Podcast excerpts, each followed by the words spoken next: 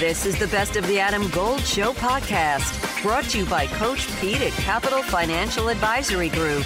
Visit us at capitalfinancialusa.com. University of Michigan beat the University of Washington in a future Big Ten matchup, 34 13. We'll talk about that game. Uh, also, I, I don't know if uh, did did you have you seen it? Jimmy Kimmel snapped back on Aaron Rodgers last he night. Did man the saga continues? Yeah, um, I watched it. I didn't think it was as savage as people are posing it to be. Well, you got to get the headline out there so people click it. but it was clearly pointed. And I think it's pretty clear that Jimmy Kimmel simply wants Aaron Rodgers to say, "Hey, my bad." Sorry, didn't Right? Shouldn't I- have said that. I that's where I think Jimmy Kimmel is. Like, Yeah. dude, come out and say that I was just talking out of my rear end. sure own it. We'll see if Aaron Rodgers does that. Uh, I don't think it matters at all to Rodgers as a football player or Rodgers with the Jets. I, I don't think anybody cares about anything other than can Aaron Rodgers help the Jets win. Next year. That's it. Yeah. next year, right? Obviously, since they uh, they were not winning this year, uh, didn't they? They finished what seven and ten? The Jets? I believe so. Yeah. seven and ten with nothing from Rodgers and nothing from an offense. Yeah. So there you go. The argument that the Jets could actually be a factor in the playoffs was reinforced for the second straight year. mm-hmm. How do they win without an offense? Because they, for two seasons in a row, they didn't have one, So lucky. and they managed to win seven games each time. It's crazy. But you know, it uh, it's football. We got a lot. There's, you know, we're going to talk obviously about the national championship game last night and what happens going forward. Um, but the NFL playoffs are super intriguing uh, to me in terms of the matchups. You've got Buffalo and Pittsburgh. We're going to get into that matchup today, right? Buffalo and Pittsburgh. Uh, the Steelers have not won a playoff game since 2016, since that season. It's a long time. The Steelers. This is not the Lions haven't won a playoff game, or the the Jets haven't won a playoff. Right, or the this Cardinals. is the right. this is the freaking Steelers Right. who haven't won a playoff game since the 2016 season. With Mike Tomlin. Right. Uh, who I believe ultimately will be a an NFL Hall of Fame coach Oh, when he it's all over. Um, and they're playing against Buffalo, that I believe is actively has been actively trying to lose games. They have. Pick and choose when they show up to games. They've season. won their last five. Yeah. They tried to lose in Miami. They, did they did everything they could They did to lose that game and couldn't. Because they could have gone back to Miami next week. They would have had they lost that game. They would have played. They already already clinched the playoff spot. They would have gone back to Miami. So we'll talk a little bit about Pittsburgh and Buffalo. But you've got um, you know Dallas and Green Bay with Mike McCarthy going against his former team. You've got Detroit and the Rams. The two quarterbacks used to play for the other team. The Rams didn't want Jared Goff, and now Jared Goff is the guy in Detroit. And while Matthew Stafford had a great career in Detroit, they traded him, and part of part of it was because Stafford, like, I want to go somewhere where they can win. Mm-hmm. And now he's going to he's coming back with a team that absolutely can win, right? And, and playing against a team that absolutely can win. So again, none of this probably happens if Matthew Stafford is still there. That's not a knock on Stafford. He has a Super Bowl title. Yeah. So it's it's just super interesting some of the matchups, and then of course the Monday night game, Philadelphia at Tampa, where Philadelphia is trying to stop sucking. exactly. Talk about a team that you're like, how did this happen? I saw this and it struck me as like amazing. I saw I was you know ESPN's on in, uh, all day in the studio. Could the Eagles move on from Nick Sirianni if they don't beat Tampa? Right? Like It's a valid question. last year, you were in the Super Bowl. Yeah. You were 10 and 1 this year. Now, the decision to change defensive coordinators, thinking that that was the problem, their defense got worse Oh, yeah. the, at the end of the season. Maybe that was a poor decision. Maybe it was a reactionary decision. But are, are you really moving on from a coach that has won so many games simply because, look, at the end of the season, the defense wasn't as good, the offense wasn't as good either. Adam Golden studio with my man, Coach Pete DeRuiter, Capital Financial Advisory Group. You have a 401k, but you're changing jobs. You're taking that 401k with you. Next step. Well, a lot of people leave it behind, which is not a good thing. I mean, if you're not at the company anymore, your 401k shouldn't either. And that's when it's time for my 401k survival Oh, look at that. set. You see it right here. I've got workbooks, guidebooks, DVDs in here that explain everything about your 401k. More importantly, how to build a lifetime income. It's a $300 value. I'm also going to give you a total retirement plan, which is a $1,000 value for the next 18 of you who call right now. No cost or obligation. Call 888-843-0013 or text Adam to 600 700. Adam Gold is a paid spokesman. Investment advisory services offered by Capital Financial Advisory Group, a North Carolina registered investment advisor. But that doesn't mean the head coach is the problem. No. Sometimes your players aren't playing well. They've dealt with a lot of injuries. Jalen Hurts hasn't been the same quarterback the last four or five weeks, five, maybe maybe even longer. Um, the truth is, it's hard to do this year over year over year over year. Are the Chiefs going to move on from Andy Reid? Chiefs aren't as good as they have been. Yeah, they're absolutely not though. There's no They- way. They're not moving on from Andy Reid. no way. So I mean, look, I'm not putting Nick Sirianni in Andy Reid's category because Andy Reid is to me he's uh like a notch below Bill Belichick when Mm-hmm. it comes to being historically great. Reid's one of the greatest coaches ever, Yeah. But I'm not saying that you get you you know moving on from Nick Sirianni. As much as we like to make fun of Sirianni when he came in with his rock paper scissors thing, Yeah, which was the dumbest thing ever, Oh, but it was funny. Yeah. We loved it. Gives us things to talk about. it, it, Nick Sirianni and Dan Campbell. Yeah. Campbell gave us we're going to bite their kneecaps. The kneecaps, And yeah. Sirianni's like we're going to play rock, rock rock rock paper scissors. Yeah. We're going to find out how competitive you are. And then like, Frank Reich is talking about how vanilla we are. That's that's what we got. you know, D- Darren Gant said that he was. Uh, we shouldn't disparage the flavor of vanilla. I love vanilla. Do you? I do. You could dress it up with ever, you know, with whatever You you, can, want. but you have to. That's the problem. That's why it's vanilla. You have to put other stuff in it to really make it uh, to make it exciting. All right, let's talk about last night. Let's get it started. 34-13, final score, Michigan over Washington. Interesting. I think people will understand what I'm about to say here.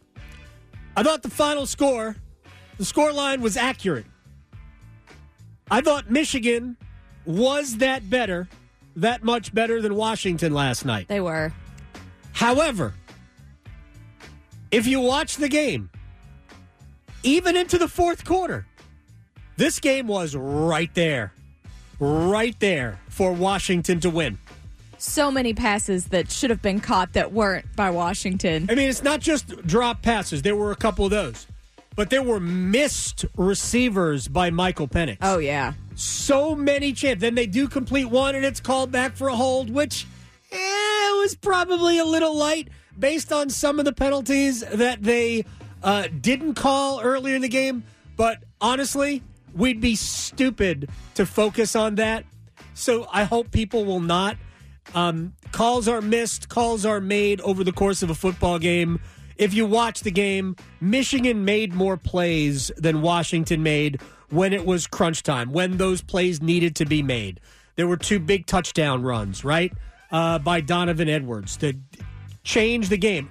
It was 17 to 3, and Michigan was about to deliver the knockout blow, and I think this is what Jim Harbaugh was going for. They went for it right near midfield. I don't remember if it was just plus territory or minus territory, but it was around midfield uh, in the first half. They have a 14 point lead.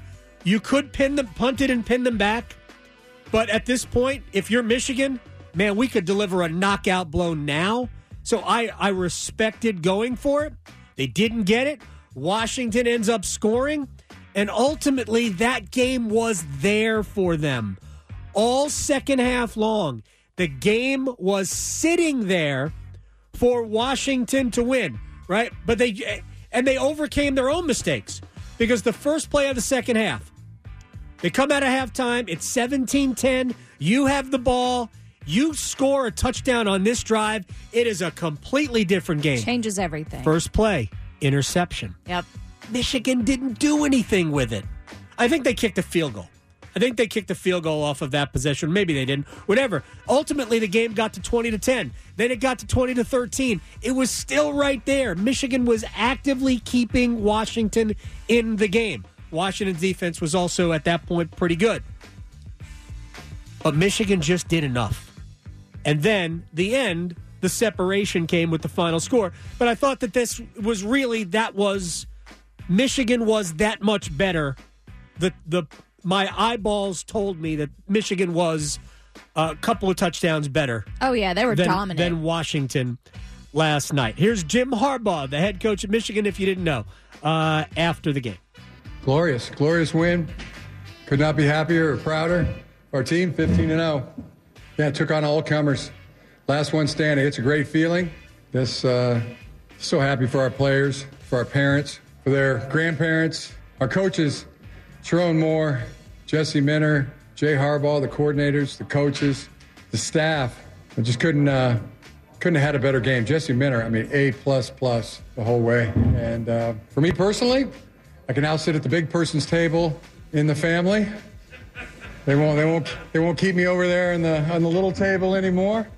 My dad, Jack Harbaugh, won a national championship, and my brother won a Super Bowl. So uh, yeah, it's good to it's good to be at the, the big person table from now on.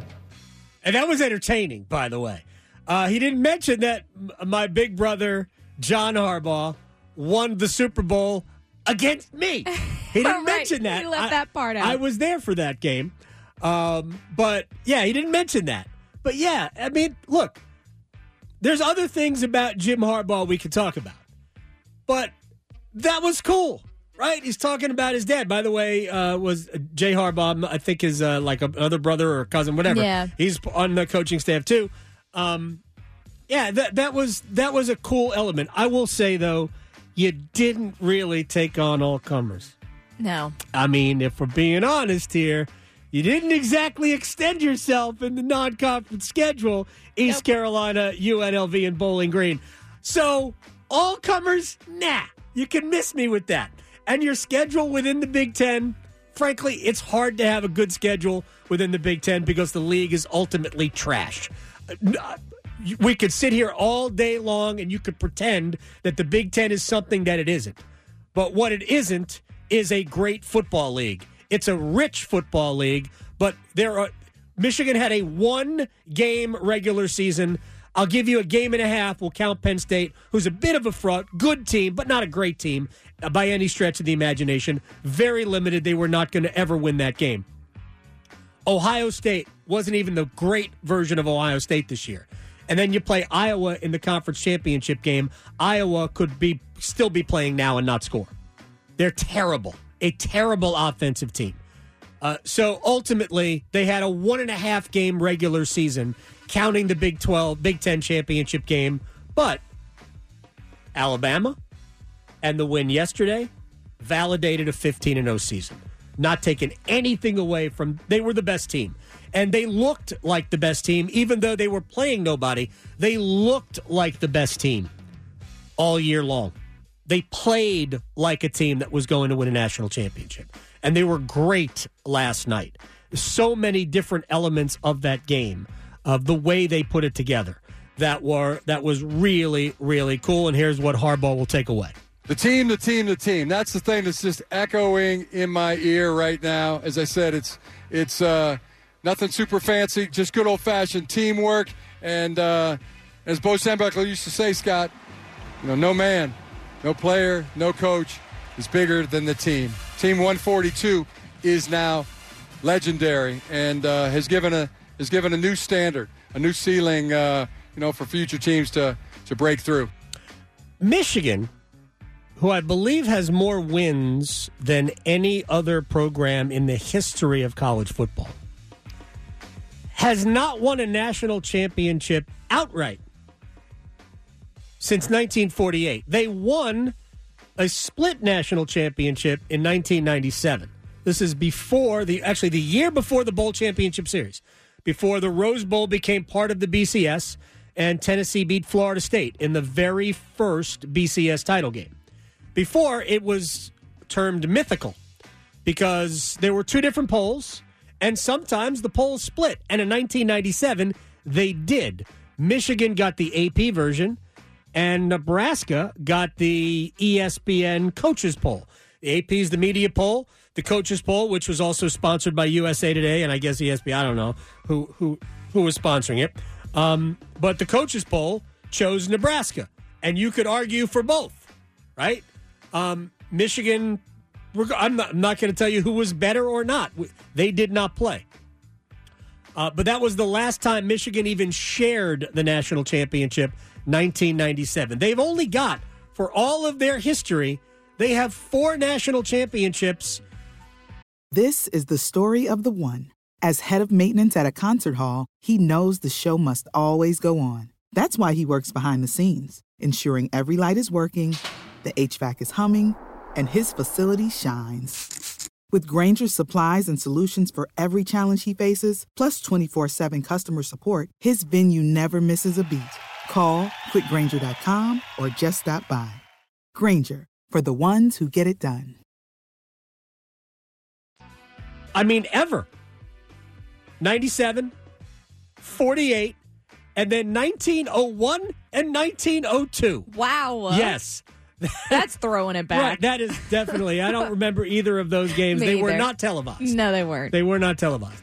Um, but last night, they did look the part. Kalen DeBoer, Washington's head coach, after the loss. Well, first of all, just uh, congrats to Coach Harbaugh and uh, Michigan on a on a great season and um, you know well played game tonight. Um, you know they're obviously a very good football team, and um, you know on our end, I'm just proud of these guys. Starts with these two that are up here and uh, everyone in the locker room. Um, wasn't what we were expecting. Um, we came, and I, I know our mentality and mindset was to come in and, and win the football game, but um, you know sometimes things don't always go the way that uh, that you want, and um, you know I'm proud of uh, what these guys have done this year and over the last two years, and um, we got a lot got a lot uh, got a lot of great things happening within uh, you know our program, and um, a lot lot to build off of. You know, Mi- Michael, uh, that's uh, Washington coach Kalen DeBoer. Um, Michael Penix had a great year after the semifinal game, the win over Texas. There were a lot of people screaming that he should have been the Heisman Trophy winner. Uh, well, we should wait until the end of the season before we vote. That's fine. I mean, um, it does create recency bias when we see players do it at that on that stage, but maybe on that stage should also matter. I'm, I'm not arguing one way or the other. Uh, the rules are you vote when the regular season ends, and that's through the conference championship games. And I did vote for Michael Penix first this year. Um, I voted for uh, Daniels from LSU, who won it. I voted for him second, and I voted for Bo Nix, the quarterback at Oregon, third. Uh, it was not a great year for defensive players, so I didn't vote for a defensive player. I like to vote for a defensive player when I can. Um, but there wasn't anybody that this year that really screamed, you got to vote for that person. Um, but Penix was not good last night. So ultimately, uh, if we waited for everything to play out, it's very possible that people just go, oh, Daniels is the best player. And that's fine. I don't even care. Um, but Penix had opportunities to make plays. And it wasn't all his fault because there were some drops last night. And the the the fourth down pass to uh, Rome Odunze in the first quarter, which he was wide open on a fourth and seven play. So open. That might have been Odunze's fault, not Penix's fault. Yeah. It's possible that Odunze was supposed to track back outside the numbers, but because he was so open, decided I'm just going to stay where I am, and Penix could have already delivered the ball. So I'm not sure whose fault it was. But there were plenty of other throws that Penix made that were simply too high. Yes. He had chances to hit receivers. He also looked di- didn't notice open receivers when he had some of those. So it was not his best game. And To- boy, did he get beat up, too. he did. He got hit hard. Michigan's defensive tackles. We're going to talk about this with Mike Felder uh, in a little bit. Two things that jumped out at me about the game Michigan's tackling was spectacular. Yes. And Michigan's defensive tackles applied the pressure right up the middle and made it difficult for Penix to have time to feel comfortable in the pocket. And maybe that contributed to a lot of passes being a little too tall for his receivers. Um, it was a, it was a really really good defensive game by Michigan, even though uh, Washington had tons of opportunities to make plays, and it was a game they really could have won. Real quick, before we take a break, Mike Felder is going to join us on the other side, and we'll talk about the national championship game and all of that. So the Panthers now we have their list, and I'm sure they will be adding to this list over time. Uh, they have requested permission to interview the following coaches uh, across the NFL. Um, and you won't be surprised, there are more offensive m- names on this than defensive names on this. And these are all coordinators, offensive or defensive coordinators. On the offensive side of the ball, Lions offensive coordinator Ben Johnson. That's been the hot rumor. Uh, Texans OC Bobby Slowik. Texas, uh, the Texans had a very good year. Uh, Brian Callahan, the offensive coordinator for the Bengals. Uh, Frank Smith, the offensive coordinator for the Dolphins, even though the head coach, Mike McDaniel, is really the offensive coordinator. Uh, Todd Monken, who runs the Ravens offense, and Dave Canales, who runs the Buccaneers. Those are the offensive guys that the Panthers want to interview defensively. Dan Quinn from Dallas, Mike Macdonald from the Ravens. Boy, did their defense have a great, great season. Raheem Morris, defensive coordinator for the Rams. He is the only one on this list other than Dan Quinn with head coaching experience. Raheem Morris, um, I'd love to see him interviewed. We'll talk. We can talk to Steve Logan. Logan was on staff in Tampa when Morris was the head coach there. He thinks the world of Raheem Morris.